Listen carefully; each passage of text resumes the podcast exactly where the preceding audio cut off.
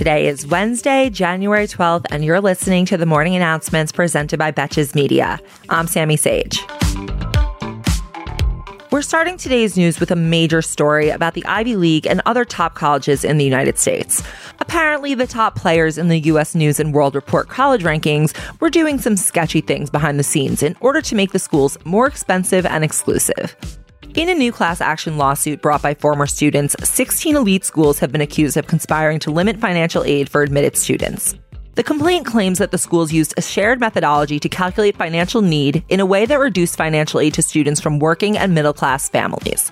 Attorneys estimate that more than 170,000 students who received partial financial aid over the past 18 years have been harmed by the practice. The complaint also states that at least nine schools still favor the wealthy by giving advantages to children of potential donors, as well as students' ability to pay full tuition when accepting students off waitlists.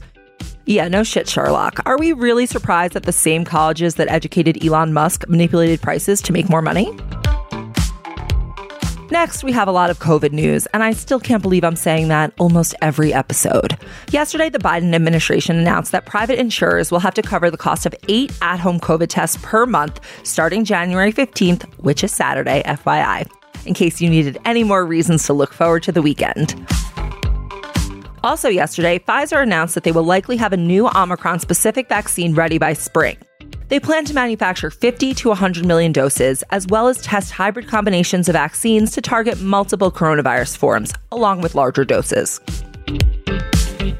And it definitely seems like this might be a great idea on their part because the World Health Organization just predicted that more than half of Europe will be infected with Omicron within six to eight weeks. Their projection was based on the 7 million new cases reported across Europe in the past week. I don't know, I'm starting to feel like this thing is really contagious. For those of you who may be worrying about democracy, me, we now have an update.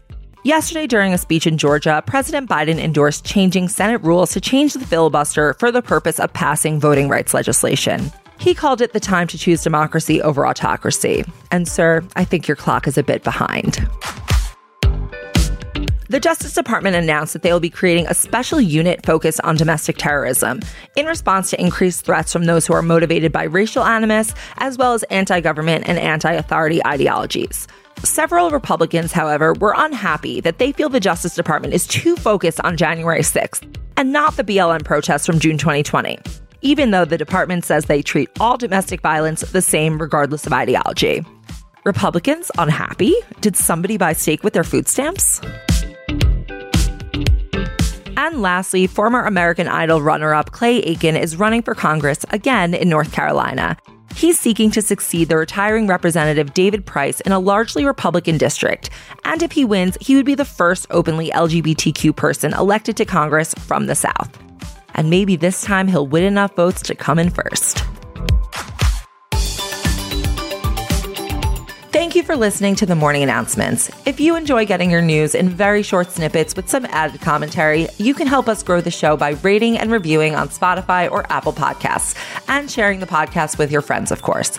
As always, if you want to know more about any of these headlines, links to sources are in the show notes. Until tomorrow, I'm Sammy Sage, and now you know what the fuck is going on. Betches.